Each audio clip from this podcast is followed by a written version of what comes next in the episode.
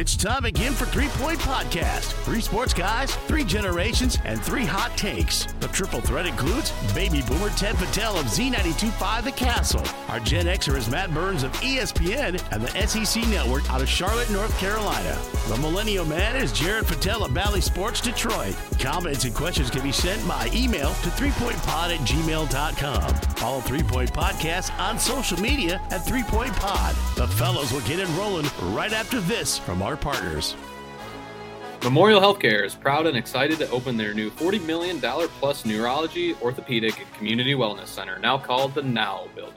The 15,000 square foot facility features the highest quality, most sensitive 3T MRI available on today's market. The 3-story building provides area residents a medically based wellness center featuring nutritional, counseling, and group fitness classes, among other offerings.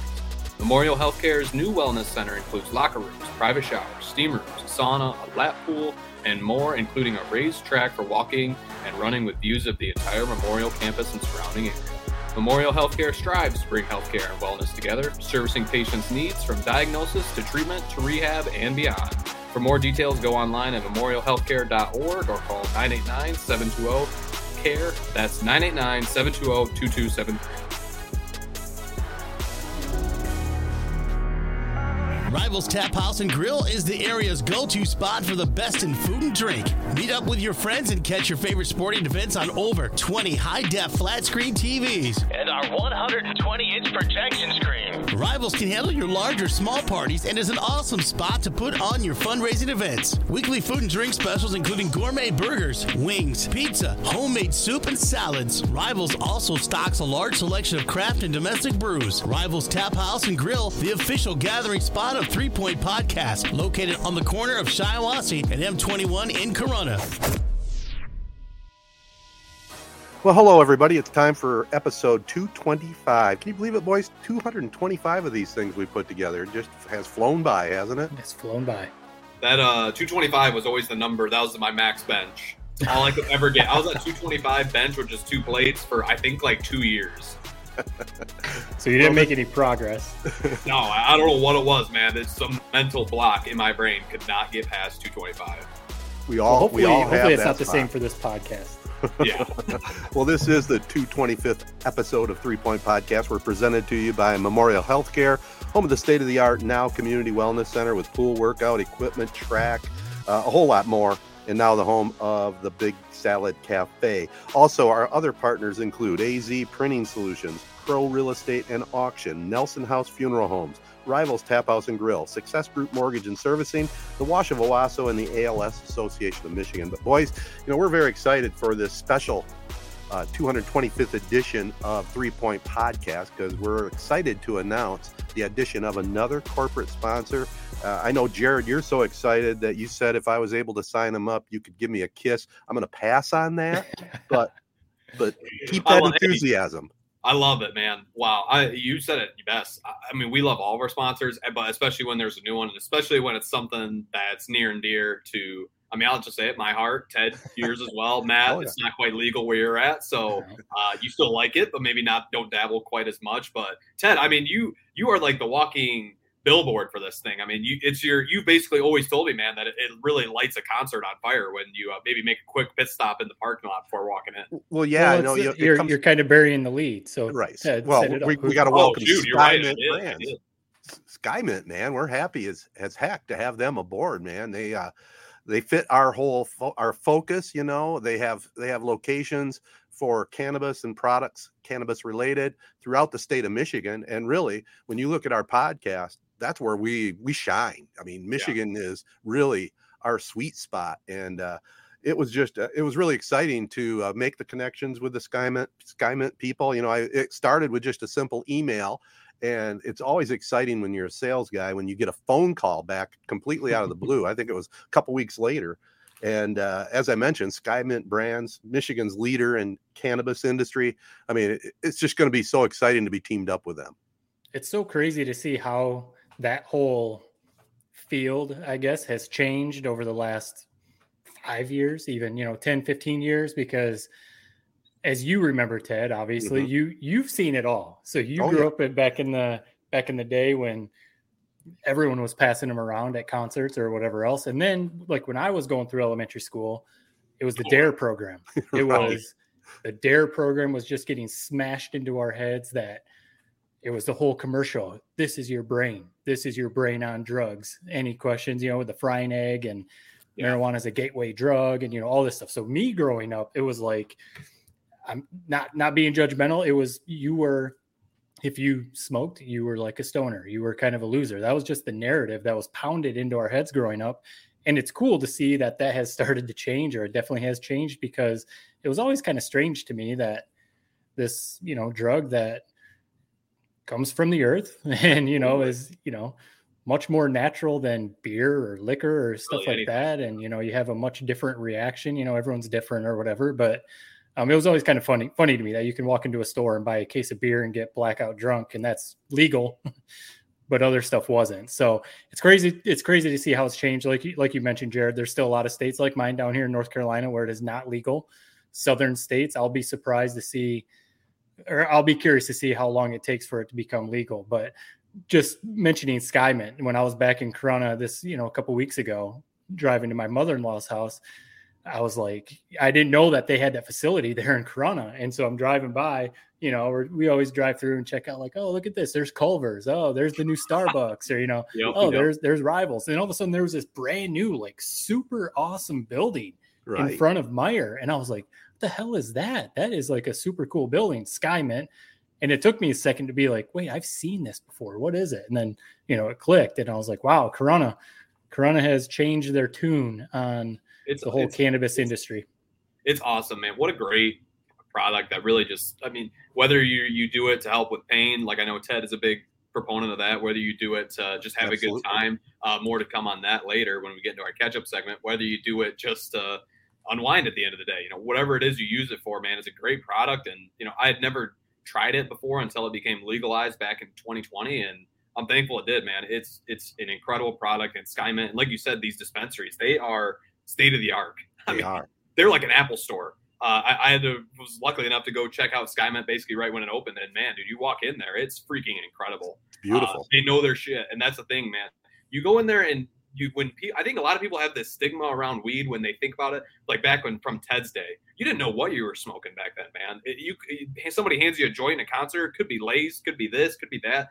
You go into these places and you tell them exactly what you want, exactly what you're looking for, what you want it to do to you, and they have all the answers. And that's what I was most impressed with, man. It's whatever you're looking for, they have it. Absolutely. You know, we're happy to have them on board as a corporate sponsor, but also we aren't forgetting about all our listeners, because soon we are going to be passing on to you a coupon code where you can get a good discount at SkyMint. And as soon as we get that ready, we're going to pass it on. Our next pod will tell you about it. And if we get it before then, we'll pass it on our social media at 3 Point Pod. And all the more reason to make SkyMint your cannabis store for sure. And, you know, there's a lot of them out there, man. I was going up last night to I-75. I bet I saw 5 straight billboards, including one for SkyMint, but 5 straight billboards advertising cannabis. SkyMint is the one, to be honest, it's the only one I knew the name and the branding and everything before it came to Corona. That's one that I actually knew. I knew of it in Lansing. I knew of it in all these different places, man. It's one of those that it's just a person's favorite. Mm-hmm. But speaking of weed, man, moving on to our catch-up portion here. Thanks again. Awesome just to have them on. So, you know, I had recently a 5-year reunion. This past Saturday, I had it at Fortitude. Great spot there in Owosso, right on Bennington. Right off of Bennington. And, you know, it's 5-year reunion. Let me just put it's a little bit weird that we had it. Basically, the story goes is we had a great class president. I'll give him a shout out. He did a great job organizing this event, Josh Richardson. We had a great class president back in school. We raised all this dough, man, that we had nothing to spend it on in high school. You know, we had like $5,000 left over. And basically once, you know, 5 years is up, basically all that money just, you know, not like it's a bad thing, but it goes back to the school. So selfishly, we're thinking to ourselves, like, man, dude, we got this $5,000 just sitting in the bank. Like, let's go have a freaking party of our lives for our 5-year reunion. So that's what we did. So we threw a 5-year reunion. I think we had about 35 people show up, which is not a ton of people, but that's kind of what you expect. I think 5 mm-hmm. years out of high school, people still are like, oh, I don't want to see those losers. I'm too cool for that, this, that. which maybe you don't deal with so much at like a 20-year reunion where everybody's just so happy to see these people they haven't seen in forever. So we go to this 5-year reunion, you know, we're out just kind of chilling out on the back patio, and, you know, everyone's having a good time. I got there late, like 3 hours late. I got there at 8, you know, I get there, everybody's, you know, having a good time, but people are sort of segmented off, right, into the different tables. You know, there's this table over there, people, there's this table over there, people, there's this table over here, people. Somewhere along the night, you know, after I'd maybe been there for 30 minutes, all of a sudden, I don't know where it came from, a J kind of finds itself, for people who are maybe, you know, Ted's age that are a little bit, you know, buttoned up. That is basically a cigarette that's filled with weed. I think people my age do realize what a J is. I don't know. You never know. I don't know what our audience is sometimes, but so it always comes back to Ted. For Ted's area of the audience. Yeah, that's what that is. So that comes around. Next thing you know, man, it's getting passed around. And next thing you know, all these different tables, it all became one big group. And that was the start. That was when the party really kicked it off. And that's what weed can do for a crew. I mean, people make fun of it, say this or that. You know, obviously anything, if you do it too much, can become a bad thing, just like alcohol or this or that. But I tell you what, for that night, it really brought together the crew. And after a couple more hours at Fortitude Open Bar, man, I don't know how much I drank there. A good amount. Definitely drank more than my $23 worth. After that, we go. So we all have a whole comp, the whole crew, all 35 people, go down the road to Corner Pub and finish off the night. And it was just a blast, man. It's funny that it's seeing these people after 5 years. You don't realize, you know, I remember thinking in high school when everybody would tell me, oh, like, you know, enjoy it while you're there, man. You're not going to see these people every day. And I remember thinking, oh, that's not going to be me. You know, we'll still stay in touch. This class is, you know, special. And I do still think we're a very close knit group. But regardless, life just gets in the way. You move all across state. I mean, I'm in Detroit. I'm hardly ever back in Corona. That's what happens. But it's funny seeing everybody, man. You got people who had handlebar mustaches now. They didn't have a shred of facial hair back then. You have, you know, a couple of classmates that have kids now. You have, you know, all these other people doing all these cool stuff. You know, graduating college, going on cross-country trips, Colorado, bringing their girlfriends that they met in college. It was just really quite an experience, and it was just an awesome time. I mean, we had sponsors sponsoring it. Corona Hills sponsored it. Fortitude put on a great event, knocked a couple bucks off the open bar tab. Alec Faber, shout out to him. And it just was a great time. And I'm just wondering what type of experiences you guys have had at your reunions. I don't know. Do you want to start this off, Ted? Because I've got a long one to add to it. Yeah, I'll keep mine short. I think the best reunion that my class put together, I think it was 10, it might have been 15. It was actually at a campground between Langsburg and Perry, and it was outdoors, and it was a pig roast. Sleepy Hollow? No, I can't remember the name of the place, but it was awesome, and it was the same feel that you had, Jared. Everybody's outside having a good time, and then once the doobies came out, you know, everybody really enjoyed the evening. So that was my favorite one. Now I'm old enough to where they kind of pile them in together and they call them alumni reunions, and they have three or four classes highlighted, and then it's invited to all CHS graduates. So I've evolved to that point now, unfortunately. I mean, it's cool to see people because it sucks. Well, you know how it is. It definitely changes it. Yeah, but the nice thing about that is, though, also, I didn't just hang with people in my class. Right. I knew the people in the classes ahead of me and after me. So, and, you know, and then from all these years in this area, I know tons of people. So it's kind of cool. I know everybody Corona-related, it seems like. Right. Yeah, reunions, I've always been one that I've loved it. Whenever I'm back in town, I want to see as many people as possible. It does seem like there's a lot of people, like you said, Jared, that are like, I don't ever want to see these clowns again. I want to move away and I guess never connect with high school. If you were, you know, if you were bullied or something like that, I totally get it, right? But there are people that, you know, that were my friends or that were, you know, that like popular girls in school that have that sort of mindset. And it's like, what the hell, man? They think they're like too cool for school type of thing. Too cool. You know, we moved away from Corona. We don't want to go back. It's, you know, something like that. But it's beneath them. No, it's funny that, you know, you bring it up. 5-year reunion. Because, you think like, especially nowadays, I've talked to some people about this, how reunions have changed because of social media and texting and cell phones and stuff. Like back in the day, I mean, Ted, you can speak to this. I bet reunions were legitimately the first time you'd seen some of these people, even their faces in 5, 10, whatever the, you know, timeline is nowadays with Facebook and texting and, you know, everything else, a 5-year reunion. Sometimes it's like, I know what everyone's up to because I see them on Facebook all the time, or I see them on Instagram all the time. So it's not as, but like, you know, back in the day, you would show up to a 10, 15 year reunion, and it probably would be sometimes like, I haven't seen this person in 10 years. They've put on weight, or, you know, maybe they've lost weight, or they look way better than they did in high school or stuff like that. So it's, reunions have definitely changed, I think, in that sense, not necessarily in a bad way, just, you know, different. Yeah. I mean, I think it's, and I don't, I was going to ask you this, Jared, did you take your girlfriend? Yeah, I did. So it's cool having her see everybody. You know, she seems to believe that just because I was, you know, the quarterback or whatever, that I was like this big jerk in high school. I mean, I don't know, maybe somebody's listening to this and will say that, but I don't think I was. Matt, you were actually, I was at the barbershop. I was talking with one of your fellow classmates, Jake Down. He actually said that you kind of dropped the ball a little bit with this upcoming reunion, whereas in the past you were one of the ringleaders setting it up. Maybe you haven't quite taken up that role this time around. No, it's in the works. No, and I was going to say it hasn't been publicly, so maybe this is the first public announcement of it. So you brought up the 20-year, like for you, it seems like 20 years is so far away. My 20 year is coming up. So yeah, next year, 2023 will be our 20 year. So my thought was my grand plan. So first, let me tell this. So we had an 11-year reunion. We were going to do it in the 10th year, but like some stuff happened, so it had to get canceled. So we were like, whatever, who cares? Let's just do it in the 11th year. No one really cares anymore.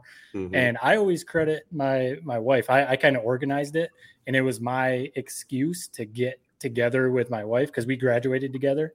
And I always credit our reunion as what got our reunited relationship going, because otherwise I lived out in Connecticut at the time. She was still in Owosso or whatever. Like, what was my excuse to like bump into her at Meyer and like spark up a conversation? So I organized a reunion and forced it to happen. But anyway, you showed up to this reunion on the prowl. Yeah. That's 100%. Awesome, man. 100%. Yeah. You know, talked her up a little bit, got her number, and you know, the rest is history from there.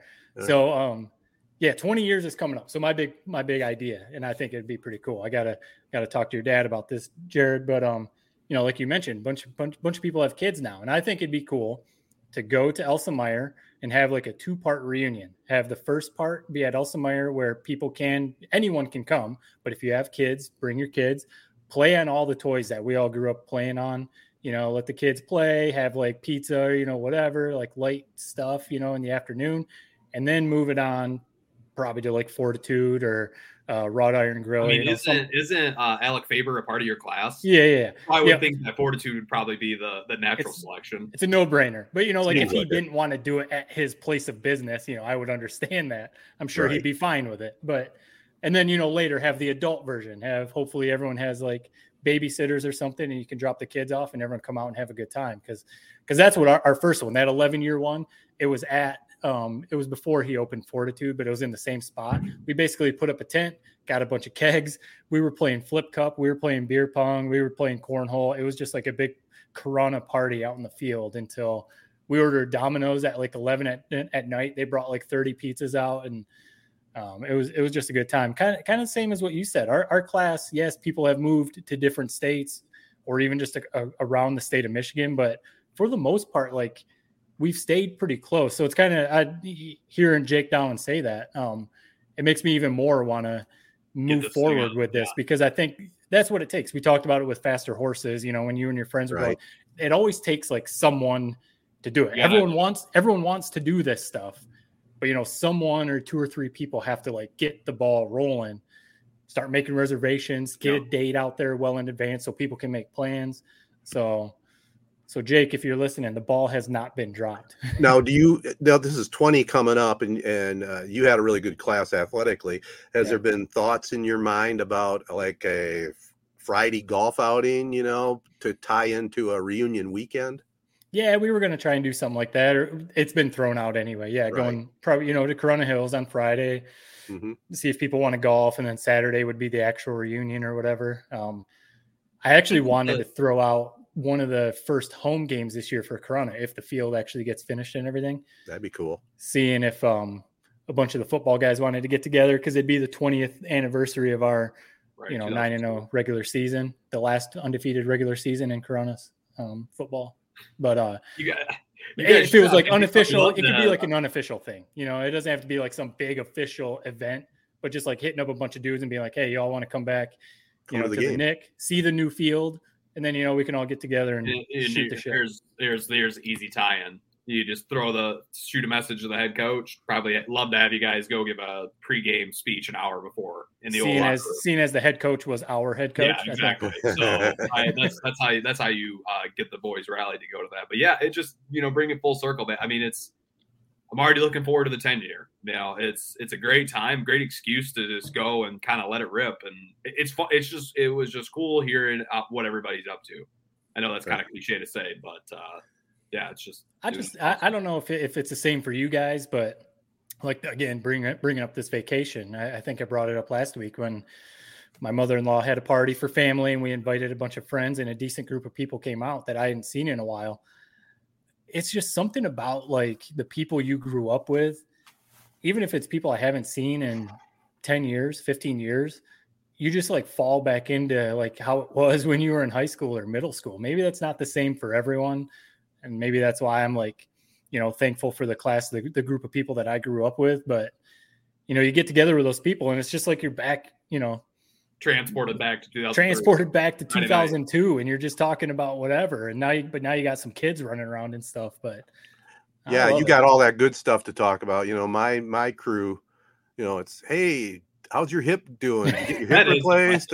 How's the prostate hanging?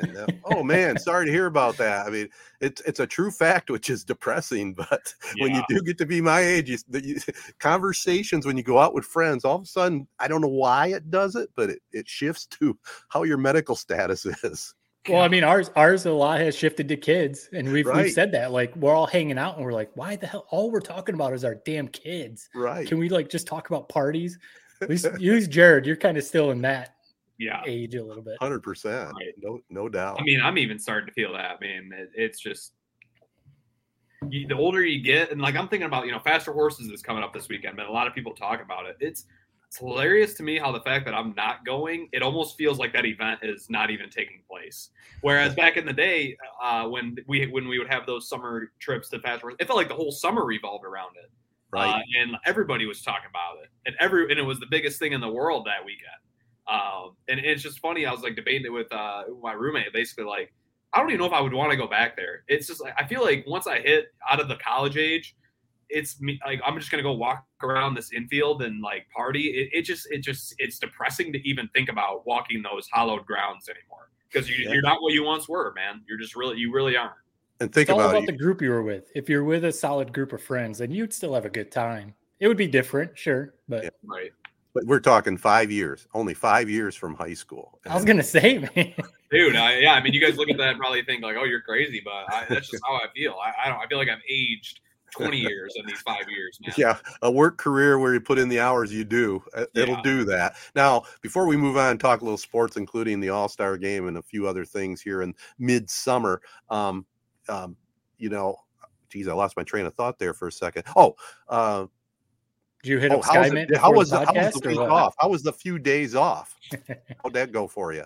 For All-Star break, didn't really have it, man. I mean, we have our family reunion coming up, so I kind of said, you know, I'm gonna buckle down and just work through this because I know I already have basically my own version of All-Star break coming up. So no, it wasn't really much of a break. Just been working. You know, I stopped back in for the family reunion. I did turn around and have to drive back to work the next morning. Let's just say that driving to work, I ended up stopped at a parking lot, carpool lot for about 10 minutes, if you know what I mean. Had to take a little pit stop on the way up. I felt a lot better after that. Yeah. But the game ended up being postponed anyway on Sunday, so it worked out perfectly. Right. But, yeah, no, I've been working all the way through it. You know, we just getting geared up for our family reunion coming up next weekend. Yeah, it's going to be fun, and we're going to do our official weigh-in Monday. I think I'll be in contention. I don't know if I'll win, but I will at least be knocking on the door. And like we've talked about before, hopefully can keep the change in lifestyle and change in eating habits and, you know, not go off it too much, you know, as the future goes forward. Because I'd still like to get down another at least 10, 15 pounds and then have that be my running weight. You know, when is the weigh-in officially happening? Is it Friday night for Thursday night? No, the way we set it up, it's going to be kind of cool. We are weighing in Monday, which happens to be your dad's birthday, but we're weighing in and we're all sending the ones that are in contention anyway, that thinks they might win, will send our weight percentage to your dad. And then if the person is deemed the winner or second place, they got to have the photographic evidence of standing on the scale at weigh-in and at weigh-out. So I mean, there's $500 on the line, man. I'm not gonna lie, if I was in this competition, I felt like I had a chance. I'm putting a GoPro in the corner of your bathroom to make sure you're not. There's something I would not trust you in this competition. Oh, just me, I feel like as soon as money comes around, you kind of like you turn into a like you're the Hulk or something. Oh no, something flips in the brain. That's terrible, young nephew. I will say this: if I don't win, I'm going to be happy either way, just because I lost weight. But if I don't win, I hope it's one of the young people that wins and that could really use the money, if you know what I'm saying. So yeah, no, that's a solid chunk of change that you're not just going to want to mess around. You've put the work in too. So absolutely, there's a little bit of an honor code to it, right? But it's there's definitely honor there. And Jared, I can assure you, if I need to get a Bible out, I'm not going to cheat. So all right. I'm in the competition, so I'll take your word for it, but I'm just saying, I'm just instinctually, I would be my hairs would be sticking up on the back of my neck with this weighing coming in all from remote locations. Well, I'm just glad that you're not a part of it now. I can tell you that much. Throwing stones like that, I would have won that damn thing. All right, sure. Everybody says. Yeah. All right. Well, listen. Let's take a little short break. And again, we are so happy to have SkyMint on board as one of our corporate sponsors. We'll tell you more about that as the show goes along. But we'll be back. Talk a little baseball. The Tigers didn't have a very good end of the first half of the season. We got some all-star news to get into. Miggy got in the game, and Soto got in the game. There were some things that people are talking about today. We'll be right back right after this. Memorial Healthcare has served the community for over a century and is committed to being your healthcare partner. The main campus is located in Owosso at 826 West King Street, with additional locations in 7 counties throughout mid-Michigan. Services at Memorial Healthcare are provided by people who truly care about their patients, who take pride in making a difference in the life and health of the patients they serve through all phases of life. With a medical staff of over 200 and nearly 1,500 employees, Memorial Healthcare is proudly recognized as the largest employer in Shiawassee County. Whether it's life-saving emergency room care, bringing a baby into the world, or an annual physical, see what Memorial Healthcare has to offer at memorialhealthcare.org or call 989-720-CARE. That's 989-720-2273. Nelson House Funeral Homes' number one goal is to serve the families in our area. The Nelson House staff are proud to serve our local community with reliability, integrity, and compassion. Unique service representing unique lives, ensuring your loved ones receive the honor and celebration they deserve. Founded in 1880 and continuing the tradition today with chapels in Owosso, Chesanning, and New Lothrop. For more details, find them at nelson-house.com or call 989-723-5234. AZ Printing Solutions, formerly Hankered Sportswear, is a full-service print shop that specializes in screen printing, digital printing, and embroidery. They pride themselves on giving a great product at a great value. The area's go-to printing solution offers a 100% guarantee to exceed your expectations. AZ Printing Solutions has your favorite local spirit wear as well as many other apparel items in stock. Specialty items are available for family, sports, business, and charity events. Call 989-725-2979 or stop into the store in downtown Owosso. All right, let me start first, guys. Just before we get to the All-Star chatter, the Tigers just completely embarrassed themselves 10-0 the last game. Thank God, like you mentioned, they had the rain out on Sunday. I don't know if it was good for them to regroup or not. And then also they decided to send Spencer Torkelson back down to AAA to try and work on a few things. You know, you hate to see a guy struggle when he's brought up and not make it over 200, but maybe he can work out some kinks in his game. I guess the big story as far as the Tigers go is their general manager, Al Avila, is not a big popular person with Tiger fans right now. And, you know, I mean, with some justification, they're just not performing. Well, there's just a laundry list of bad trades that he's made or even holding on to guys for too long. held on to Matt Boyd too long, held on to Michael Fulmer too long. Got absolutely nothing in return for Justin Verlander, and Verlander's still one of the best pitchers in the game. I mean, I see people bagging on him for the contract that they gave Miggy. At the time, you had to give him that contract. I mean, if you were going to keep him, that's what you had to pay him. So I don't really care about that. It's just we're in year 7 of this rebuild, and we were so used to, I mean, basically all of Jared's life for the most part until recently, the Tigers were in contention. I mean, they didn't make the playoffs every year. They missed it a couple times, but they were always like there in contention. And this last 7 years has been brutal, even this year, because, yeah, like you mentioned Torkelson, he was supposed to be the guy. He was supposed to be, or at least one of the guys. Casey Mize hasn't really panned out, mainly because of injuries. And it's just all of this, the bad drafts, the bad trades, the bad signings. I mean, it's kind of like, why are they keeping this guy around? What has he done to prove that he can win? And it's disappointing. It's easy for me to just pile on. The team, what can he do with these injuries? Right.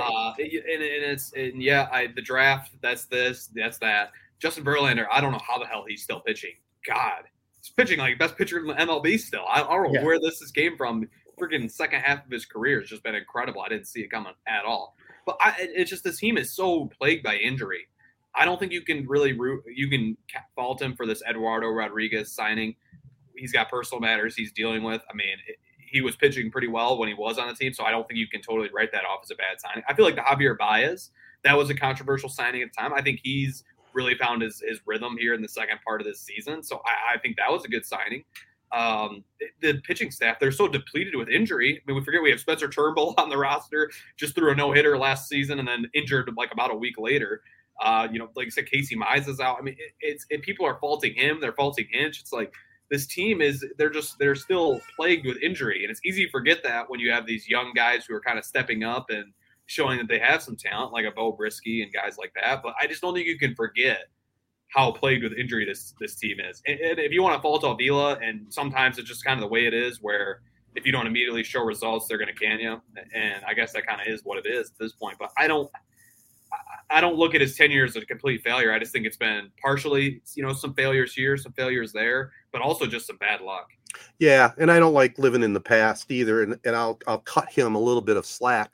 I mean, when you think about what they had, when they had Verlander, they had Scherzer, they had the other pitchers that they had. They had J.D. Martinez. I mean, Castellano, he went on to play well. I mean, that's a little bit of a problem with baseball, that these players become so good that they deserve the money that they can get out there. But unfortunately for us in the Tigers area, kind of a small, medium market, it's not like New York or L.A., these players can go to those markets and get that kind of money, and the owners don't care. They pay it. They pay whatever the luxury tax is, and they're knocking on the World Series door every year. Tigers are in a bad situation, and they had that core there that it's and we've talked about it before, starting in 2006 when they signed Pudge Rodriguez, they became a legitimate franchise. And for 12 years, like you said, Matt, they may not have made the playoffs every single year, but they were a team to reckon with all those years, and that's not the general manager's fault necessarily. I mean, that goes to ownership. You start with Mike Ilitch and now his family, and, I'm not smart enough to know how to make it all work, but it seems like that's where the Tigers are at a disadvantage. Yeah, something's missing. I think most people would agree that A.J. Hinch is still one of the better managers in the league.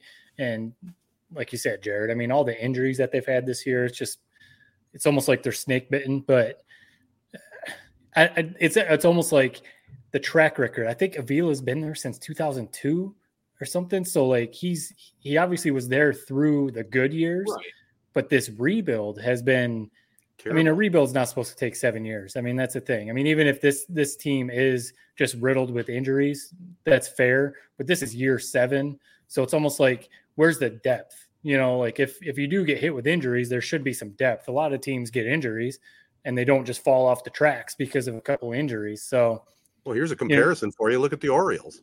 They've rattled off 10 or 11 wins in a row. They're 500 going into the second half of the season, and they were right where the Tigers were starting their rebuild. Yeah. Or think about the Rays. The Rays always trade dudes away or do whatever, and they're always making the playoffs with like a tiny little payroll. They're paying no one and making the playoffs. And some of these other teams, the Mariners are now probably going to make a run at the playoffs. So it's like that's where it's getting disappointing because, like you said, you had these trade pieces. You had a Verlander that you could have got some legit prospects. And the other thing is, too, baseball prospects, to an extent, you have no idea how some of these guys are going to pan out. Even if you think Spencer Torkelson's a no-brainer, number one draft pick, you never know. And he was. That's like why it's just like, man, sometimes you – and he's still young. Yeah. Right. I mean, I will say this, man. Riley Green nailed that one. I mean, we already know that. So I guess we can't fault him for that too much. The Verlander trade, I wasn't following baseball too closely at the time. I can't really speak on that. I mean, it's pretty clear that we got swindled in that one. The Austin Meadows trade this year, I remember at the time thinking we swindled the Rays. Right. Yeah. And, you know, it's just Meadows has vertigo. Meadows has COVID. Meadows, he just hasn't been able to – he's been starved. He pulled, like, Achilles injuries in both his Achilles. It's like – I mean, who else do you have to point to other than him to see that this team has just been snake bitten this year? Right. And living in Detroit now, I listen to the Detroit radio talk, and man, it's negative Tigers every single day. I didn't realize that, you know, growing up, you don't ever really hear about them. But I don't think people are saying like, oh, we got to restart the rebuild. I'm not that far. I don't know how you can say that. I think this starting rotation being healthy, the bullpen's shown that they're damn good. I think we have some hitters, give Torkelson and Green another year to develop. And I think we get one more solid bat in the lineup. And I think it's still a good team that just needs to have the momentum go their way. I feel like baseball is such a momentum, having fun, you know, loving coming to the park every day type sport. And I just think once you get losing right off the rip how they were and how high the expectations were unfairly, and we admitted that at the time, like, why are we thinking this team's like going to win a World Series out of the blue? And you mix all those things in, it's just a season from hell. And I really do think next year the expectations will be low, and they will come through and be a damn good team. I don't know if they'll, you know, compete for a World Series, but I do think they'll be above 500. And the team that we expected this season, we will see them next year. Whether Avila's there to see it through or not, that's the decision for the management to make. But I don't think it's a deal breaker if he's back or if he's not, whether or not this team will be successful in the next few years. Well, I hope you're right. I hope like hell that they don't blow it up and rebuild again, because who knows how long that's going to take. Because, you know, you probably could, guys like Torkelson, Green, Skubal, Mize, some of these other pitchers, you probably could get some pretty good prospects and players for those. You know, there's probably a lot of teams who would trade to add those guys to their current roster. You know, think about the Red Sox, Yankees, Mets, you know, Mariners. If you could add a Riley Green, that could maybe put them over the top type of thing. But so, no, I hope they don't. I hope they just, you know, get healthy, first of all. And then, they've got to add some more veteran players, some solid veteran players that you maybe thought in Austin Meadows was going to be. You got to hope that Javier Baez just kind of turns things around, because he's here for a while. I mean, they paid him. He's the shortstop for at least, you know, 4 or 5 years. So you hope that he can turn it around. And then the big thing, they need an ace. They need Casey Mize, or they need Skubal to finally come into his own. They need somebody, Matt Manning, to get healthy. They need a legitimate ace, because you look at every good team. Whenever the Tigers were good, they had David Price, Verlander, Scherzer, even Porcello was like the number 4 pitcher. Anibal Sanchez was the number 5 pitcher, and he would have been a number 1 or 2 on a bunch of other teams. So they need consistency. The bullpen is finally good. I mean, we all remember, Ted, especially the bullpen through those years we talked about was always the issue. The bullpen was always the issue. Now we have a good bullpen. Everything else is falling apart, though. So. Yeah, the closer always made you nervous in those years. That's for sure. Whoever it was, you know, they rotated through there. What's that? I think it drives me insane. I swear, every reliever, every bullpen guy, every closer, it's a given they're going to walk that first goddamn bat. It's a given every time, and it infuriates me so much.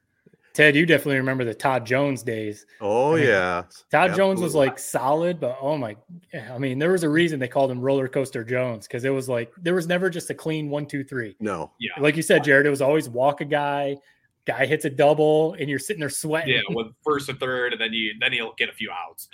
One guy we'll throw out there, man, and he is. I'm late to the party on this, but he is going to be a stud. Alex Lang. he's a bullpen guy. They always bring him out in the highest of leverage situations. He's got some nasty stuff. I mean, it takes a lot for me to kind of, be whoa, to some of his pitches, but he's got some crazy movement and he rocks the turtleneck, which I tell you what, he rocks it. And I'm like, man, that is a damn good look. That's something I kind of wish I would have brought out back in the day. I bet Ted probably rocked the turtleneck back in his fast pitch softball days. Oh yeah. Definitely. But I'm telling, just keep an eye on him. I think he's going to be an all-star, maybe even a closer coming in the next few years. Yeah. Whenever he comes in, he balls out. He was maybe going to make the all-star game. And I mean, speaking of, we haven't mentioned him, Soto, one of the relievers who did make the all-star game for the Tigers. I mean, so there are pieces there. And I've seen some people say that it's time to start the rebuild over. And it's like, I get that they're terrible this year, but no, let's not start the rebuild over. What are we talking about? Just go make one big trade, one big hitter, right. One big time player. And I feel like we're there. Don't break them up. I agree with you. And I also agree with Jared, your statement about the closer coming in and walking the first guy. I mean, Soto's, he's had a good year, but he tends to do that. He did that in the All-Star game last night, but he got away with it. And speaking of the All-Star game, let's talk that a little bit. Soto, the Tiger rep officially, and then Cabrera made it as the legend that he is, but a lot of stuff on social media today about Cabrera. They happened to have Big Papi do his little shtick thing, and we didn't even see Cabrera bat. That was weird. I mean, we saw his ground out. They cut to him right when he swung, hit it, ground out, done. And in the version I saw, they didn't even have that. So I don't it was bizarre. And Matt, you know this working in TV. Just I actually went and asked one of my producers about it, kind of get his opinion. What would you have done in this situation? So basically, to lay it out, basically, top of the fifth inning. Shohei Ohtani was supposed to be up for his third time. Next thing you know, I can just picture it in the work truck. Next thing you know, pinch hitter Miguel Cabrera is in. And that seemed like a segment that they probably had planned, no matter what, we're going to do this top of the fifth inning. We're going to do this whole Big Papi man on the street type dugout interview. Mm-hmm. And it just so happened that it was Miguel Cabrera was the one that happened to be in the batter's box for it. I will say I didn't know it didn't, and this is just a complaint we've always had about Miguel Cabrera, man. It wasn't really much of a national outcry. The fact that we missed his at bat, it was a Detroit outcry. Well, yeah, which is maybe the most telling thing, right? I think that's the story with everything with Miguel Cabrera. I mean, even when he gets his 3,000th and his 500, 600 home runs, he's the last guy to hit a triple crown. You don't really hear about it much. If he was doing everything he's doing for the Tigers, with the Red Sox or with the Yankees, he'd be up there with a Derek Jeter. People would be looking at this guy like he's the greatest player ever. And people who are baseball junkies give him his credit. And I think that's part of why there wasn't that national outcry, because people were like, oh yeah, Miguel Cabrera, yeah, cool. He's in the All-Star game just as a legend. And, it's a shame because he's not going to retire. Pujols was there because this is his last year. So, they were giving him his love and, he's done. Miggy has said he's going to play, out his contract anyway. Probably not going to make another All-Star game unless in his final year they do the same thing and bring him back. That was what I would think. I think if he, if he makes it pretty clear, like a Pujols did, hey, this is my last year. Mm-hmm. It wouldn't make sense to me. Why would they have Miguel Cabrera be a legacy this year and then in his final season not bring him back? So in that sense, I feel like Fox is let off the hook, where it's like, he's probably still going to have his moment to shine next year. And he also, luckily, he grounded out. Imagine if that's a home run. Imagine if that's a, a double or something like that. It's probably a little bit bigger of a deal. But the fact that it was just another routine out, I can see why there's maybe not the national outcry. But it is a funny situation. And I love to picture that truck. I do think there might have been some panic when that happened. But I think that's one of those things they just kind of were like, we got to roll with it. We got to roll with it, because they probably had so many paid sponsored elements they had to run. Mm-hmm. I mean, this stuff is all planned out. People who haven't worked in TV or whatever, maybe don't all this stuff is planned out. Breaks, promos, when they do that whole stand up for cancer thing, with MasterCard, that's planned. All of this stuff is planned out. So like you said, Jared, I bet the Big Papi thing, it was top of the fifth, and that's when it's happening. And if you adjust that, then you're messing up all your other breaks and promos and everything else. So it was kind of we got to roll with it. And hopefully, if he hits a home run, we'll kind of adjust on the fly. But Well, let me ask you this little inside baseball TV producing for you guys. You're both in the industry. How hard would it have been to do a split screen? Well, they did do a split screen later for the next batter. Well, I don't think Miggy's at bat was more than a few pitches, so I'm guessing it might have been the first pitch. Yeah, he might have hit that first pitch. Yeah, so it's just kind of like, well, damn. I mean, they probably plan on we're going to miss a pitch, maybe two pitches, and that's kind of the delicate balance with an event like that. You know, how much of it is covering the game? How much of it is like, let's just make a cool event out of this? And I do think it was kind of cool seeing Poppy go throughout the dugout. And it was a little weird. It was almost kind of awkward. I mean, it is what it is at that. The players are all kind of weirded out by it, right? But because he was trying to ask like some actual questions, but then he was also trying to be like goofy. So it was kind of like, what is this supposed to be funny, or are you trying to actually interview people? Yeah, I mean, you're Big Poppy, so you're trying to have fun, and then I'm pissed off because I didn't get to see Miguel Cabrera's at bat. So I was like, what is happening? Yeah, and I mean, think about this from a national perspective. Of all the players in that game, Shohei, Juan Soto. Name the all-star down the list. If there's a guy that I'm going to miss at bat, it's probably Miguel Cabrera. If I had to be honest, if I'm watching this from a national perspective, who do I really not care to see his at bat maybe as much as these other guys? It's probably Miguel Cabrera. Well, here's the thing. You're a hater. It's just he's a legend. You know, he's having a good year, but it's like he's not retiring. He's not Pujols. It just is. You know, he's going to have that moment next year. Listen, you know, I know they're trying to do the whole entertainment thing, but listen, this is one of their real marquee events nationally, the All-Star Game. They bring out all the production. I could have cared less about Big Poppy going in the dugout and doing that stupid shtick. You should never miss one pitch to a player that's earned his way to the All-Star Game. That's the old school in me. Not one pitch. Yeah. I mean, that's kind of the big no-no. If you miss a pitch, like coming out of a commercial break or, getting laid out of a replay, that's the type of stuff that gets you reamed. Right. So that's what's kind of like, that's what makes you think. It's just, this was a asserted choice that we're not so much worried about the game. We're worried about putting on an entertaining thing for people at home. And that is why I'm kind of surprised that it was not a split screen. But like I said, I think Miguel Cabrera's at bat was so quick that it just kind of was what it was. Now, and the split screen thing too, the split screens, I mean, I'm sure they, you know, you kind of pre-produce this stuff before the game and get it ready, but you do kind of have to, you can't just like do it on the fly. You do kind of have to be prepared for it. So I do wonder if during the commercial break, they were even talking about doing a split screen. Maybe if he got into 4, 5, 6 pitches in his at bat, they would have, but he got up there, swung, ground out. They were probably like, shit, cut to it. Oh, all right, back to Poppy. Yeah, and exactly. Don't they talk about stuff like that in a production meeting? Let's say they're going, fifth inning, we're gonna have Poppy go down here and interview the players. Why wouldn't they bring it up right then and say, hey, we're gonna go to a split screen if there's because it's like I think they made the conscious choice. We're okay with missing a pitch or two, which is a dumb choice. To have this before, I don't think it really was. I mean, we really think about it. What did you miss? You missed the ground out. And the moment that would have been cool is the announcing Miguel Cabrera and the crowd cheering and all that. Right. Dude, people are overreacting to that. I mean, it's a little bit of, you guys are calling me a hater. I think I'm more of a realist, man. This isn't like we missed Babe Ruth up at the plate. Miguel Cabrera's a legend. Best player I've ever seen wear a Tigers uniform. My favorite Tiger ever. So the fact that I'm saying this should mean something to you fellas. It is what it is. They missed it. You shouldn't keep you up at night. Shouldn't have you run into Twitter to bitch about how they're disrespectful, this, that. Dude, it's an all-star game. Get over it. They disrespected him. Now, some positive things. It's kind of neat that, taking over for Joe Buck is now Joe Davis out of Potterville, Michigan. And what? Then Potterville, Michigan. Believe it or not. Is he really? Yeah. Wow. I did not know that. Joe Davis. He's a Dodgers broadcaster. He's a Dodgers broadcaster. And here he is.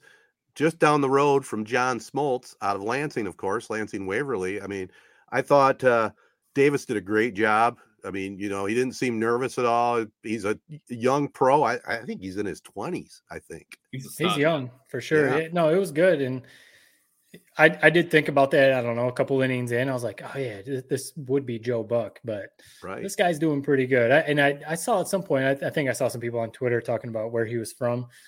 It's a cool connection. Yeah, it's unbelievable. Potterville, Michigan. Potterville. Little teeny town, Potterville, Michigan. We like to act like we're so freaking awesome at Corona, man. Every other school has a cooler alum than us, man. I mean, our best one's Tony Anise. Yeah, he's awesome, good coach. But I mean, I'd probably Joe Davis is pretty freaking cool, man. He's a national figure. Throwing local stones tonight, Jared. I love it. Really think about it. I mean, you got from Brad Van Pelt to Owosso, even Potterville's got, you know, a cooler alum than us. Good point. I will say this too. It was cool to see the game at Dodger Stadium. You know, I always forget. And on my California trip with the family, got a chance to look at it and go actually inside. It's a beautiful stadium. And I didn't realize, or at least I'd heard it before, but forgot. It's the third oldest stadium in Major League Baseball behind Wrigley and Fenway. It's a pretty cool setup they have there at Dodger Stadium.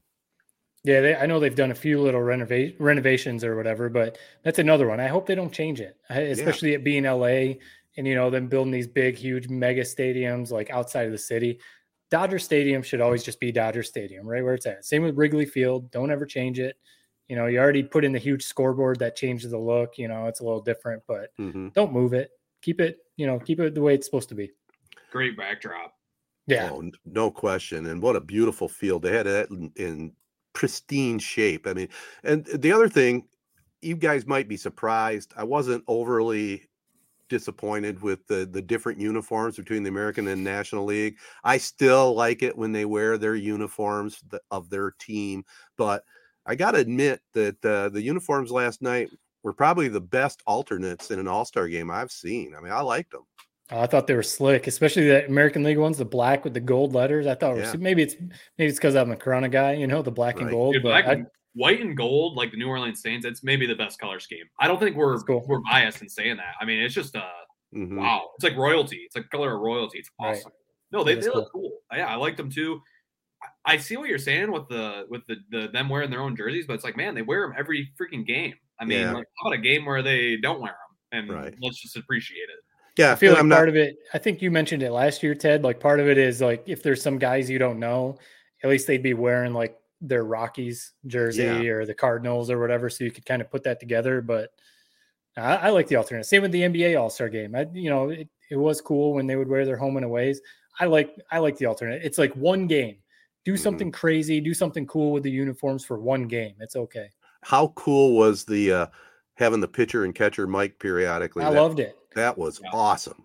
I thought it was really cool. And, you know, get to hear, I mean, they're obviously playing it up for TV a little bit. I just thought it was interesting hearing their dialogue and hearing them talk back and forth. And then they even asked some questions about like their hometowns and stuff like that. Like, it's just, that's the kind of stuff they're never going to do that like in real games, but that's the kind of stuff that I think baseball needs. Like show like the pitcher Cortez from the Yankees, you got to see his personality, you know, you got to see like this dude, he's kind of like a little bit of a character, you know, without that segment, you wouldn't even know it. You know, he does the kind of crazy pitches, but. And Alex Manoah, man, I didn't really know I didn't know who this guy was until I saw this mic'd up segment of him pitching. And he was he went 1, 2, 3 strikeouts. He was a character the whole game. Even when Big Papi was asking him in the dugout, hey, how would you pitch to me? He was giving him a great answer, and then Big Papi just like walked away. So it's like, whatever. That's maybe why Big Papi was a better baseball player than an interviewer. But no, he stole the show in my opinion. First, he was lighting it up, giving the announcers everything they wanted, and just balling out while he was doing it. So that was awesome. Was he the one that said to Smoltz, hey, what do you want me to throw this pitch? And he says, I hit him a slider outside. I mean, that was really cool. Yeah. That is cool. And that's what an all-star game should be. Like, you know, you want to win or whatever, but have some fun with it. You know, like it was cool when Judge and Stanton were mic'd up at the same time in the outfield, you know, stuff like that. It is cool. Judge, you guys, Stanton, I mean, Ted, this is maybe a question directed at you. What a duo. They're built like Greek goddesses, or not goddesses, but Greek gods. That was a bit of a funny mess up, but I mean, it's funny looking at them compared to, you know, the guy, the scrub-a-dubs you had out in the outfield back in the day. I mean, it looks like they're playing a different sport. Oh yeah, I didn't realize Stanton was as big as he was, and you know, Judge is huge too. I mean, it's amazing. The way Stanton hits the ball is like porn for baseball junkies. Because, you know, you're taught your whole life, you know, to step in the bucket. And a lot of your power comes from your legs. Yep. This dude is just all upper body. He's obviously probably got super strong legs too. And but the way he hit that home run, the way he turns on the ball so quickly, I could just watch his home runs over and over. Just all upper body. And it's just like, a rocket out the left field. Always, I mean, we saw this with Prince Fielder and Miguel Cabrera. Having like two home run bombers, like right back to back in the lineup, it's the coolest thing you can have in baseball. I don't care if they're horrible at everything else. Give me two home run hitters that, you know, give them some funny nickname like the Bash Brothers or something like that. I mean, we saw what was it, Aguirre and Canseco back in the day? Yeah. Aguirre and Canseco, yep. It's the coolest thing that baseball's ever seen. Mantle and Maris too. I was going to say Mantle and Maris. That's Ted's generation. Absolutely. Well, I'll tell you what, this is about as much baseball as we've talked in a while, fellas. It's all good. I got one other thing before we move on to potpourri and maybe a Tetertainment or two. This has been bugging me. You know, Pete Rose. Okay, we've had this conversation before about whether he belongs in the Hall of Fame. And he's not in the Hall of Fame because of betting on baseball as a manager. But baseball seems to be real high and mighty until it comes to money. And I notice even on Bally Sports Broadcast, Jared, they have, you know, here's the spread for the game. Here's the over-under on home runs. You know, they're talking about betting on that specific game. And is it time maybe now to just say, hey, Rose deserves to be in it. Let's put him in there. Forget the lifetime ban. I'd love to, you know, get into this damn conversation for what feels like the 30th time with you. It's not time for him to be in. It's time for this conversation to die. It is what it is. Nothing's going to change. They're not just going to wake up one day and say, "Hey, this thing we've stood against for the last 50 years. Now we're forgetting about it. You're in now." But you're missing my point, though. That baseball's embracing legalized betting now on their games. That's my point.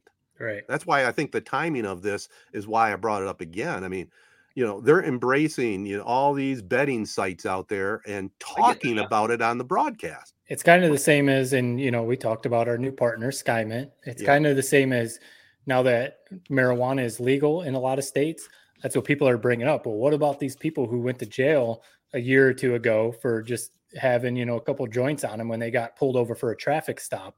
Should their sentences be lessened now that this stuff is legal? You know, it's kind of along those same lines because it was a big deal for sports in like ESPN, Bally Sports, and all these networks and just the sports to embrace gambling because, you know, that it was such like a hush hush thing. You used to not like talk about gambling on sports. Right. Now it's just legal. It's normal. I mean, you guys could walk into Rivals or, you know, wherever in Corona, Owosso, place bets, go downtown Detroit and place bets. And it is...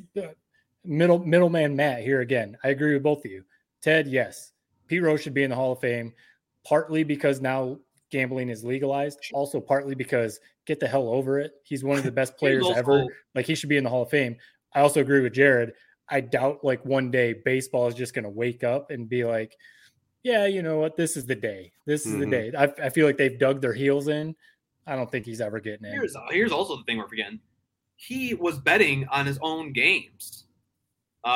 Something doesn't seem right about that. At least to win is everything. Oh, and it's funny how he's always said that. Dude, clearly had a problem. You think he drew the line right there? No, dude. He probably saw his team sucked a few nights and definitely probably threw a buck or two on them losing. Well, it's funny that people just take that as face value. Oh, you never bet on him. You never bet to lose. Well, he never was proven to. Let's put it that way. They never proved it. It was as a manager. I think it changes a little bit. It was when he was a manager. I mean, you could like make some moves to hurt your team, but it wasn't when he was a player. It's not like he was, you know, dogging it out there. I don't think that's ever in question. I also always think too, like, do we really think Pete Rose is the only guy who ever did this? You know, like he's the one that got caught. You know, I doubt that he's the only one. It is what it is. He got caught. I'm not going to be there grandstanding saying I think he probably should be in, or at least maybe make a distinction. He's in only as a player. But I don't know, man. I mean, you start doing stuff like that, and I don't blame the MLB. I mean, you got to take a stand somewhere, and I guess that's the one place that they could really make a stand was just keeping him out of the Hall of Fame. So I don't blame him. Yeah. Okay, well, we'll see what happens. That's, you know, where I stand on that at this point. You know, and you talked about we'll move on to our last spot here in a minute, but talked about the people that were busted for marijuana back in the days, you know, guys like Tim Allen. He spent prison time for marijuana. You know, a guy I know in our area, just a really great guy, but he got popped by the cops and spent some time in prison, and it screwed up his marriage and everything else. So it's good now that we have legalized places like SkyMint, SkyMint Brands. I mean, as we mentioned, guys, before we go to our other break, We're glad to have them on board. They're Michigan's leader in the cannabis industry. I mean, think about if you're just out to a wedding or out to an event, you can check out their many locations, including Detroit, Ann Arbor, Corona now that we've talked about, and they're all really, really nice facilities. Lansing, Flint, Saginaw, Grand Rapids. I've actually noticed a big trend coming around. Not only do they have the open bar, I've seen a lot of weddings, you know, with TikTok, Instagram, where they'll put out, you know, 20 J's in a bowl for people to grab. Yeah, almost like an open like smoke sesh, I guess. Same thing a way an open bar would have. Well, it's one of those things. Like, why shouldn't it be like that? You know, why is there still such a negative stigma around smoking marijuana? It's because of those 20, 30 years where it was talked about as like a gateway drug, and, you know, you're a stoner, you know, whatever, you're a pothead if you smoke. Because it is funny. Why would there be an open bar where you can literally walk up and just start ripping shots, shot, but it's not okay to just go like take a one hitter and, you know, then, you know, go sit back and have fun with your friends. Like, it's why is it like that? So hopefully, you know, that kind of stuff changes a little bit, and it is starting to change. Puts you in a great frame of mind. I tell you one thing, and it's been talked about before. You don't see any of these mass shooters that are all high on pot. You know, they might be liquored up or they might be on meth or something, but if they're sitting there smoking a doob, they're not in any mood to go get violent. They're in the mood to have a good time and laugh. And that's what it's all about. So if you're over 21, stop in at any of their stores. And what's really cool too, for convenience, you can place an order online. You can have curbside pickup, and you can check out what SkyMint's all about at skymint.com. So we're glad to have them on board. We'll be back and wrap up the program with a few this and that's right after this. Success Group Mortgage and Servicing is Shiawassee County's only licensed mortgage broker, lender, and servicer. That means you get exclusive products not found anywhere else. If you are looking to purchase a home or refinance a home in Florida, Hawaii, or Michigan, stop what you're doing and give Success Group Mortgage and Servicing a call. 989-720-4380. That's 989-720-4380. Looking to buy items online? Go to crauctions.com. All you need to do is download the app to your phone or computer and start buying and selling today. crauctions.com will market your items all over the country and get them sold. If you are looking to buy something, we can help with that too. Just go to crauctions.com. Search our inventory and place your bid. Plus, there are online auctions for farm machinery, firearms, automobiles, and truckloads of overstocked items. It's fast, it's easy, and you will get results. Get the app and check out crauctions.com today. The Wash of Owosso is excited to welcome you to their new and state-of-the-art full-service laundromat, conveniently located at 809 West Main Street in historic Westtown, Owosso. They're open 8 a.m. to 8 p.m. for the coin laundry, or you can drop off your laundry for wash and fold service Monday through Friday, 8 to 5 p.m. Too busy to stop in? No problem, as The Wash of Owosso will pick up your laundry right at your door and will deliver it back to you the next day. Go online to thewashofowosso.com. That's The Wash of Owosso.com. To view pricing, or call 989-472-3322 and schedule your pickup. As a special 3-point podcast bonus, enter code 3PP, that's the number 3 and 2 P's, at checkout for 10% off your first order. The 3-Point Podcast team welcomes The Wash of Owosso to our team.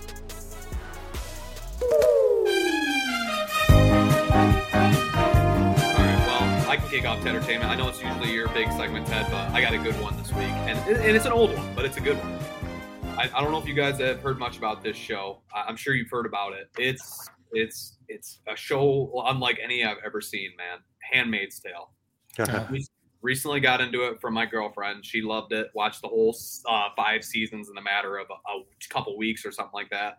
And we've already made it to season 2 now. And I tell you what, it's a show that it keeps you up at night. It's one of those things that you watch and you're like, there's no way this could happen. You know, this isn't realistic. But then you kind of really think about, man, this just happened in the 1940s in Nazi Germany. So basically, I'll just give a little teaser to the show, and then people can watch it and hopefully send us some reviews of it, because I know you'll love it if you watch it. Basically, it's set in, you know, the near distant future, like nuclear holocaust of some sort, pollution, that whole sort of thing has really kind of upturned the United States. And it's set in Boston. And basically, what it is a handmaid and the title is Handmaid's Tale. Handmaid is basically a woman who can still have children. Because of the pollution, because of the, you know, radiation and everything, it's very rare that that people can have children. And basically, you know, the United States and the entire world has, 100 years to kind of figure this problem out, or they're going to be extinct. So basically what they've done is if you can have children, you have basically become like a sex slave, really, for basically where your only role is to just keep having as many children as you can. And the people that have children with you are basically this new regime, this rebellion's version of like senators. And it's just messed up. They're treated terribly. There's violence. There's obviously they basically have no rights. They're treated to the low of the low. They have no freedom whatsoever. They don't even have their name anymore. It's just terrifying. And especially with this, given, you know, with the latest, you know, things that are happening in the news, it kind of makes it hit a little bit more close to home with the kind of the lack of rights that maybe, you know, women still deal with today. But it's just it's a real mind effort. And it's one of those that I can't watch more than maybe one episode at a time, or it's like it just unnerves me and I can't sleep. I really will not be able to sleep after watching one of these episodes. You know, they're great, but man, it's just it's one that'll creep you right out. No, we're caught up. The new season I know just dropped, and we it comes out weekly. The episodes do, but so we're gonna wait to get going on this season so we can knock out like a few episodes in a row or whatever. But no, we've been waiting. My wife and I we wait for this show to come out because, like you said, it really grips you. You know, you get into it. It's super well done, Ted. I really think you would enjoy it. It's on Hulu. It's incredible. Yeah, is it on Hulu? Is that what it's on? Hulu. Yeah, it's on Hulu. The acting is fantastic. The story is very well written. I know you really look at that when you watch movies and shows, how good the writing is. The writing is very good. And it's the story. Everything Jared just said is spot on. It's, you know, you watch it and you think like, this is like pretty far-fetched. But then when you kind of start thinking about it and some of the stuff that's going on, it's like, or has gone on in the past, it's like, man, this is actually like kind of scary to think about, that this could happen. And I mean, you start thinking like, could this, like, would we ever go down this dark road? And makes you wonder. Yeah. And maybe it's not, you know, maybe it's the whole impregnation portion of it is not happening. But I mean, you look at some places out there, man, Korea, North Korea, it's like, man, they got to have something pretty similar to this currently going on. Yeah. And it's just sad. It's one of those too that they do such a good job. Like you said, Jared, you watch it and there's some scenes that are like uncomfortable because it's like it's such a good production. You're almost like watching it like, I don't know if I can like watch another one of these, man, but. And it's like, because of the pollution, you know, it's always cloudy. The handmaids wear these all red suits with white hats. And it's just like, it's just creepy, man. Ted, I know you would love it. And all of our listeners, I mean, like I said, it's a little bit unnerving and definitely maybe takes an episode or two to get going. But once you're in it, I mean, it's like, you're on the edge of your seat until, I mean, I'm two seasons in and I haven't got off the edge of my seat this whole time. Now, is that one I'll want to watch? Because I've told you before, my wife can't watch violence or, you know, rape scenes, stuff like that. Is this one I should watch on my own? You're going to be watching a solo doula, which is a little kind of creepy to think about, but I guess it is. I guess I could watch it. I'm a lightweight with this type of stuff. It really freaks me out. I did watch Game of Thrones myself. That's the intention. You know, it's not supposed to be a thriller or something, but it's just something in my wiring where stuff like that, it just makes my stomach churn. Kind of reminds me a little bit. You talked about it. It kind of ties in with the messed up stuff going on in the States now and in the world. You know, House of Cards was kind of that way. You know, with the whole thing at the White House and what's been going on, and it kind of set the stage what could really happen. And then lo and behold, some of that might have happened. You know, especially what's going on nowadays. So yeah, I'll definitely take your advice and see if I can fit it in my viewing schedule for sure. I was going to ask you, Matt, did you get a chance yet to check out Girl in the Picture? I didn't. You know, I think I mentioned it last week. We kind of have a list, and Handmaid's Tale, the latest season, is added to it, and that is also because we're catching up on a couple other things. But I definitely want to. I'm going to get to it. I watched the trailer. I was like, I got to see this. So it is the most messed up thing I've seen in a while. So, but it definitely keeps your attention. Very curious. To hear you say the most messed up thing that you've watched in a while. And knowing that you watch all these like murder mystery type things, it must be good. So it moves it up a notch, huh? I was also for this segment going to tell you about, I've had a busy summer. I mean, I'm working part time, semi-retired, and I've seen 4 different outdoor concerts, including last night over at the Clio Amphitheater again to see a group called The Rock Show, and they played the first set was all Journey music, and then they played rock from the 80s after that for the second set. It was pretty good. But, I would probably, for the summer concerts I've seen so far, Billy Joel, obviously, number 1. That goes without saying. I'm going to move Shy Town to number 2, our friends at Shy Town, and then Magic Bus, which was a 60s cover band. That was good, and that was at the Clio Amphitheater, too. So I don't know where we're going to go next. We'll probably see Shy Town somewhere else. Speaking of Shy Town, they got a big show tomorrow night at the Machine Shop in Flint. And I know they're really looking forward to that. That's a really cool venue for them. And, we'll try to keep you up to date on what they're up to throughout the summer, but it's always good to be tied in with those guys. Good bunch of guys, including Jared, your cousin, my nephew, Casey on drums, but they put on a good show for being a local country band. I'm surprised, they weren't asked to play somewhere along the line down at Faster Horses, as one of the early bands. That'd be cool. They have a whole next from Nashville, like side concert place. I could see them playing there. It's just they're not really next at Nashville. I mean, they're kind of an established band. They're not exactly the young and upcomers that usually perform at that thing. But That's true. They always put on a good show. Yeah. All right. Do they play at Rivals still or any like local spots? Thanksgiving, day after Thanksgiving every year. Right. I think it's Saturday of Thanksgiving. It's always after the Michigan-Ohio State game, right? Yep. Exactly. And I think they're playing September 3rd, Labor Day weekend down in Royal Oak at a big festival down there. That'll be cool. And then they're headlining up at Frankenmuth again, October 1st, I believe, at that show up there, which I thought was the best one last year. It was packed. I mean, there was at least a couple thousand people there, and it was a great venue. So continue on, fellas. That's for sure. All right. You got the connection, Jared. You should have had them play at your reunion. Yeah. We had the bankroll for it. That would have been a quick 45-minute set, half-hour set, 5-6 songs. And they know the lay of the land out there, too. They played a show there last year that they got about 40 minutes in before it got rained out. Actually, you're the one that's got the reunion coming up next year. I was going to say. In Marine, man. Talking about me dropping the ball. Maybe I'm coming up with an idea right now. Yeah, a live music performance at the. That's a hell of an idea, and I think you'd be surprised. They're pretty reasonable. They'll work something out with you if you're seriously interested. Yeah, just depends on the date. Yeah, exactly. All right, is there any other business we got to take care of, guys? Did we want to talk about the love that the Lions are getting a little bit? Just sure, let's do it. Yeah, I mean, I saw a tweet came out that. They're one of the betting favorites. The most money has been put on the Lions for their over right now. Over 6 wins is kind of where it's at. And that's the most money has been placed on that for them to get the over. And the most money has also been placed on Dan Campbell being the coach of the year. I mean, part of that might not be people actually think it's going to happen. They're trying to see like which one has the best odds and, trying to make the most money or whatever, but kind of, are we thinking that the Lions actually are getting a little too much hype, with the Hard Knocks and the improved roster, the really good draft that they had? People seem to like Dan Campbell. Is this like bad news that the Lions are getting a lot of hype, or do we actually think that they're hitting that over? They're going over 6 wins this year. I would say it's bad news, but the thing that is, who knows their shit? It's Vegas.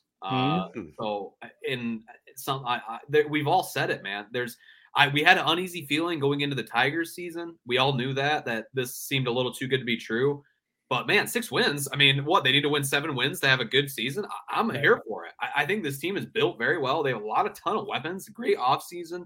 The whole group is PJ Fleck rowing the boat, with Campbell, whether or not he knows his X's and O's as well as, maybe he should. Is to be seen, but the team loves them and the vibes are good. I said it, man. I wouldn't have just said that about when I went to the OTAs practice, a month ago or so. It really did feel like there was some magic in the air with this team. I think Hutchinson you know, just him bringing a jolt of energy into that locker room, the big smile. Jamison Williams potentially bringing a midseason spark, Jared Goff kind of in a deciding year. I just, there's a lot to root for this year. Hard Knocks coming to town. Here's what I'll say. If you are in drinking this Kool-Aid, do it now before Hard Knocks happens, because that number will probably jump up to 7, I bet. Yeah. They'll get that bump probably. I'm excited about the Lions, like I always am before the season starts, and I'll be checking out the exhibition play. And you know, I'm a diehard.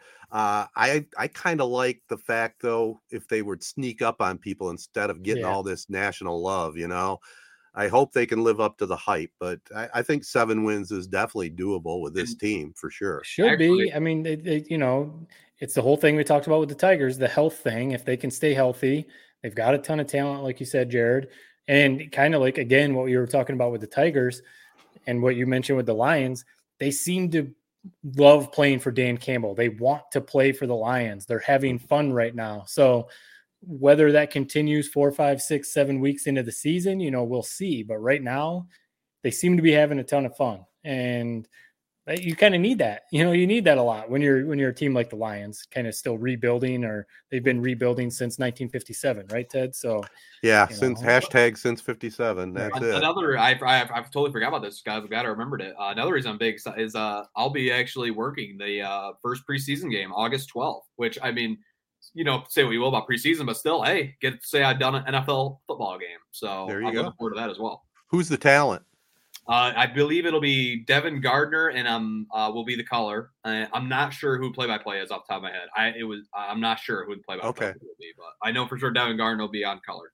Yeah, he's come a long ways. He's pretty good. I like what he does. I mean, he's the kind of the perfect blend. He's charismatic, but he's also a former quarterback, so he knows his X's and O's. And I do think, like, you know, he puts in the work or whatever. And I really do think he's got a big ceiling in terms of color. Sounds good. Well, looking forward to August 12th, August 9th, the debut of Hard Knocks. And, you know, guys, we're making it through another summer, but let's face it, our podcast really explodes when it's football season. Yeah. I mean, I was just, you're throwing those dates out. August 9th, that's like 2 weeks away, you know, first preseason game, basically 3 weeks away. And then we've talked about, you know, our big show, one of our favorite ones that we put together every year, the Prep Pigskin Preview, where we talked, you know, preview the whole state of Michigan high school football. Yeah, I mean, honestly, that's 3-4 weeks away that we're going to be putting that together. So it's wild. I don't know. I more than I think any other time we've had on this pod. You know, obviously we've had some great, you know, conversations after Michigan football wins last year and stuff. The Michigan State, the recording after that is always a great episode. But I'm really looking forward to these weekly reviews of these Hard Knocks episodes. I mean, I can't wait to see what we put together for those. Yeah, it's good. It's going to be fun. I can't wait. All right, fellas, looks like we've made it through another podcast. This has been the 3-Point Podcast, presented by Memorial Healthcare, home of the Now Community Wellness Center, and also SkyMint Brands, Michigan's leader in the cannabis industry, with many locations throughout the state of Michigan. Don't forget, keep it tuned to our social media, and also our next podcast will have a very special coupon code that you can save some bucks on anytime you stop in at SkyMint.